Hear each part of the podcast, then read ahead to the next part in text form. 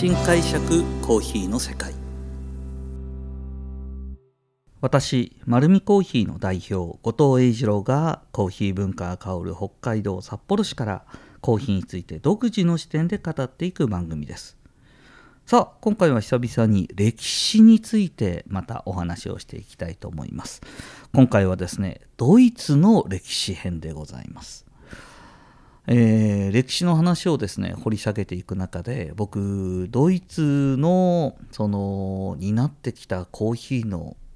歴史非常にですねこうあの世界中のコーヒーに関わる人がコーヒーに、えーと、今でも恩恵を受けていることがたくさんあるんですね。この前の日本の歴史に話した時にも日本の発明家もたくさんいたんだよねっていう話をしたと思うんですけどもあのドイツにもたくさんいるんですよ。まあそのドイツが世界のコーヒーの飲み方に関わったお話からそしてまあどっからね、コーヒーは、えー、スタートしたのかそれで世界で今でも歴史に残るですねコーヒー禁止令なんてのが国を挙げて出たことがあるそれはどういう背景で出たのかなっていうのもこれ実は面白いので少し歴史をですね楽しく、まあ、気軽に聞いていただきたいと思うんですけどもドイツの歴史を追っかけてみたいと思います。まずドイツはですね現代今ですねあのドイツって言ったらどんなイメージあるでしょうねやっぱりビールだとかなんかそういうパンだとかそういうイメージでしょうかね。え、ー、と僕もドイツのビール非常に美味しかったなっていうイメージあるんですけども実はコーヒーものすごく、えーと、消費されるんですよ。ドイツ人コーヒー大好きです。でしかもですねヨーロッパのコーヒーになってくるとあのイタリアのイメージが強いのかあのエスプレッソっていう飲み物があって、えーとまあ、カフェラテだとか、まあ、フランス行ったら今度は、えー、カフェオレみたいな感じになってくるんですけどもドイツ人はですねいかにこの日本人に近くてブラックコーヒーを飲むんですよ。ブラックでコーヒー楽しんでいて、世界の中でも消費量、今4番目かな ?3 番目かな？えっ、ー、と、かなり多い量の消費量をもともと持っています。で、えーと、いつぐらいから飲んだの？っていうとですね、あのー、1670年代なのでヨーロッパの方でいうと中盤ぐらいかな、えー、順番的に言うとイギリスの後ぐらい。なので実際に持ち込んだのもですねイギリスの商人です。イギリスの商人が、えーと、ハンブルクにコーヒーハウスを開業してこれイギリス人ですから、えーと、で実際にその後に、えー、1712年にはベルリンにもカフェが開かれて、まあ、18世紀後半にはもう本当にコーヒーは一般家庭でも飲まれるようになってきます。でしかも面白いのがですね本当にそれ文化になってるんですね。えっ、ー、とまあその言葉があのそのままコーヒーのことからそうなってるっていうのがあるんですね。それどういうことかというとドイツではなんか僕たちあの3時のおやつとかありますよね。はい、おやつ食べること。この3時におやつを食べることって、えーと、そのままカフェクラチっていうドイツ語なんですけどもこれコーヒーを飲みながらおしゃべりするっていう意味合いまたコーヒーを飲むっていう意味合いなんですがこれイコールおやつを食べるってことになってるんですよ。ドイツ人がクラッチしようってカフェクラッチしようって言って言うとあのどっかで、えー、カフェに入ってケーキ食べたりクッキー食べたりお菓子食べようっていう誘い文句なんですね。はい、でこういうのがそのまま言葉として文化に残るほどコーヒーを飲むんですけどもまあここがですね、あのー、ずっとコーヒーを飲んでいくんですがじゃあそのコーヒーの浸透期に実は大事件が起きています。えー、歴史でこのコーヒーが、えー、禁止されるという事態は今まで、まあ、幾度となく、あのー、まあ、そうですね宗教的な概念から、えあったことがあります。もともとはイスラム教の飲み物だったのであのキリスト教になる時にそのキリスト教になる時の問題として宗教で一時弾圧を受けそうにもなりましたがあのその頃も、えーと、クレメンス8世というのが洗礼を施して OK になりましたからその時は大丈夫だったんですけども、えー、ドイツはですね実は1760年代から1780年代後半に至る約20年間もの長い間、えーと、コーヒーが禁止されてしまったんですよ。でこれはですね、えーとまあ、プロセイン時代、まあ、プロシア時代っていうような方もいますけどもヨーロッパであの起きた7年戦争っていうのに、まあ、ドイツは勝利をします。ただ戦争っていうのはものすごくお金を使うので、えーと、外貨が不足してですねお金は非常に、まああの土地が荒廃してしまったので経済を立て直すべきいろんな経済政策を、えー、行うんですが、まあ、あのその中の悩みの種が何かというとですね実は、まあ、ドイツもそうなんですけど、まあ、ドイツって実は私たち住んでいる北海道と親和性がすごく高いんですけど、まあ、緯度的にもあの北の方にあるのでやっぱりですねあのコーヒーの生産国では全然ないわけですね、えー、コーヒーの生産はアフリカだとか特にえ、ー、とですねドイツはキリマンジャロで僕たちが言うタンザニアそれとケニア産のコーヒーを多く消費するんですねあの国は。はい、なのでこの2つの、えーと、エリアのコーヒーをよく買われるんですけども。まあ、アフリカから輸入するんですけどもやっぱり戦争になって、えーと、経済を立て直すように考えている時に、えーと、コーヒーは輸入しないといけないんですね。なので、えーと、結局、まあ、外貨が出てってしまうんですよ。でなるべくですね国内消費を上げたいというふうに考えているところでやっぱりドイツといえば先ほども言った通りビールの国なわけです。でも年々ビールの消費量が落ちていく。そんな中でコーヒーの消費量は増えていく。で、えー、そうなってくると、まあ、ちょっと深刻な、まあ、しかもその好き度が半端ないので前ちょっとお話しましたよねコーヒーカンタータバッハの曲あれまさにドイツのお話でございますあのあのぐらい熱狂的なファンがたくさんいるエリアだったので、まあ、あのコーヒーを実はじゃあもう政策として禁止しようということでですねまああの本当にその頃の決断として合ってたのかどうか分かんないんですが第3代のプロセインの、えー、王であるフリードリヒ2世が、えー、これは勅命を出します。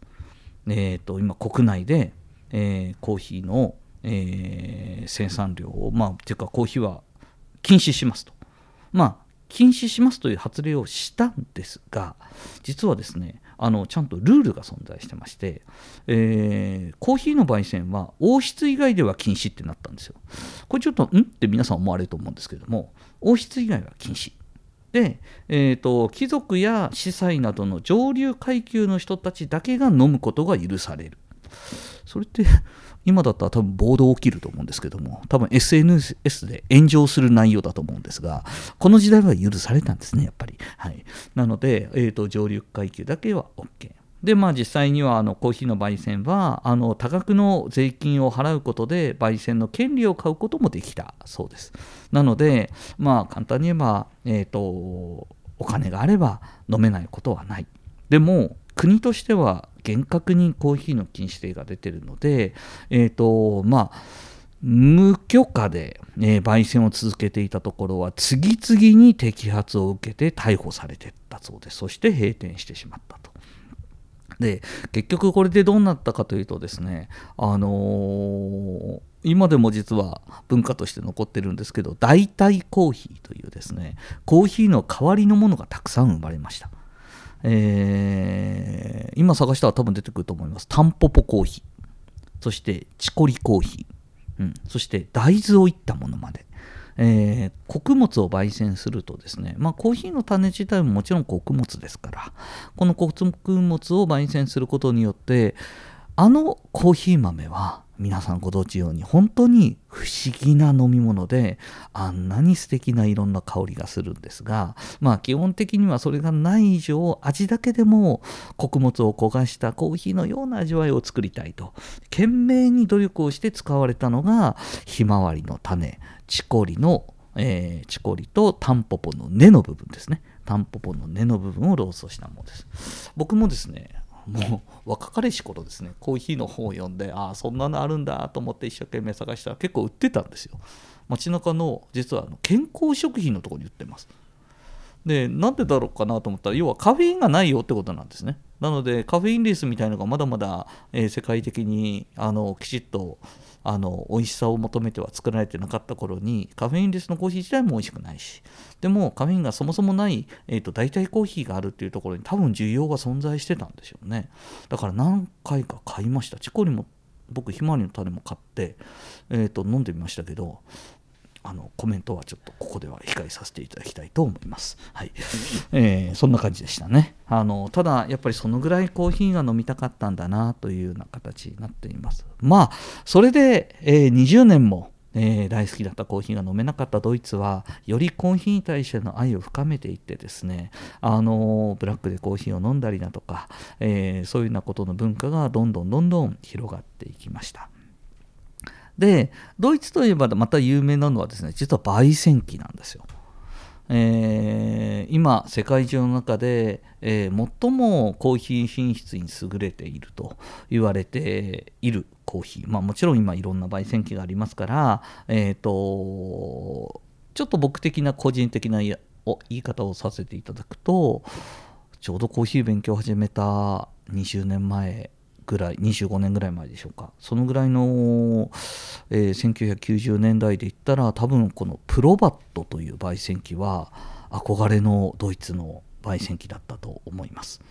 でこの、えーと、プロバット社が作る焙煎機っていうのは深入りがすごく上手で、えー、香ばしい香りが立ち上ってでまあそういうようなコーヒープロバットの機械がこれドイツ製であるんですけどまあ本当に職人かたぎのですねがっちりとした焙煎機なんですね。で最近になってスペシャリティコーヒーやってプロバットの名前ももちろん聞くけども他のなんかですねアメリカの本当にところに行くとこのプロバットのオールドプロバットっていうのがすごい高値で取引してると。えー、大体22キロで普通多分買ったらまあ数百万600万700万800万ぐらいでも買えるんだと思うんですよね。今も高騰してるので多分1000万以上いってると思うんですけどもこのオールドプロパットって1965年4年ぐらいのすごいもう今から50年以上前のやつなんですけどこれ2000万以上で取引されてるんですよ、うん、でなんでかって言ったらもう釜の違いなんですね。でその他にもゴッドホットっていうもう本当にもうなんかもう神のようなあのー、存在としてある伝焙煎機もあってやっぱりそこもですねスペシャリティコーヒーのトップのところにはこのゴッドホットってあったんですよね。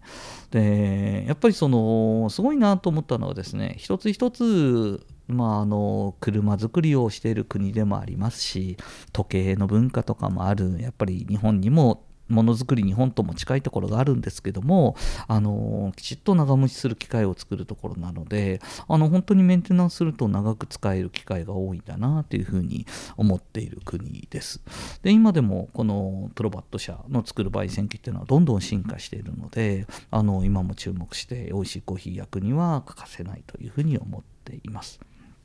そしてですね意外に皆さん知らないんじゃないかな。えっ、ー、と私たちがコーヒーを、えー、飲む時にあの昔はですね、えー、トルコ式コーヒーっていうのが世界中で主流だったんです。トルコ式コーヒー。どういうことかというとこれさあの前回の、えーと、コールドブリューで出たみたいに実はコーヒーの粉にお湯をかけてでお湯をかけて何分かなったらコーヒーの粉って実は抽出終わると沈むんですね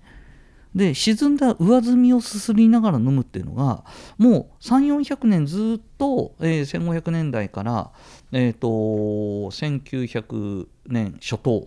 まで実はそうやって上澄みにコーヒーの粉がザラザラと残ってるものをみんな飲んでたんですよ。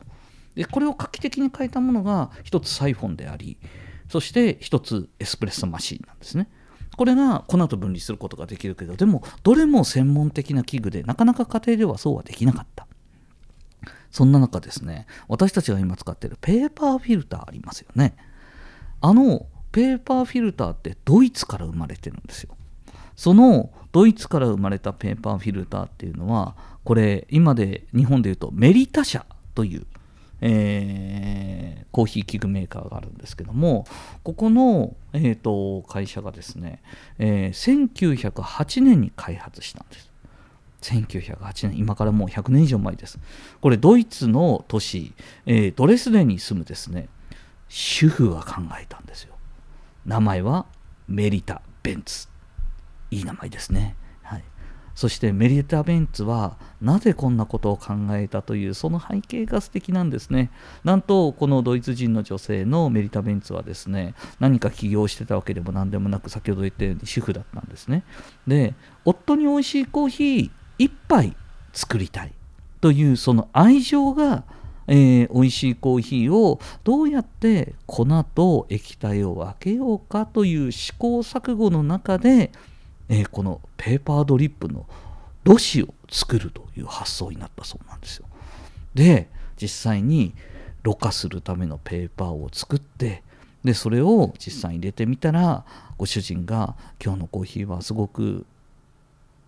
雑味がなくて綺麗な味わいでまるでお前のようにこのコーヒーは美味しいよってきっと言ったと完全なこれ今妄想ですよ。申し訳ないですねこれ完全に僕の妄想なんですけども多分言っただろうと。まあそんなところから、えー、実際にそれが話題となり製品化して実際に会社になって実は今でも残る会社になっているというような形になるんですね。なので皆さんが多分街の中で見るメリタっていうメーカーを見たらああそういう背景あるんだちょっと素敵だなというような形で注目していただければなというふうに思っております。さあ今日はですねドイツの歴史から今の現代につながる、えー、とお話をさせていただきました。このようにですねコーヒーにまつわることを独自の視点でお話しさせていこうと思っております。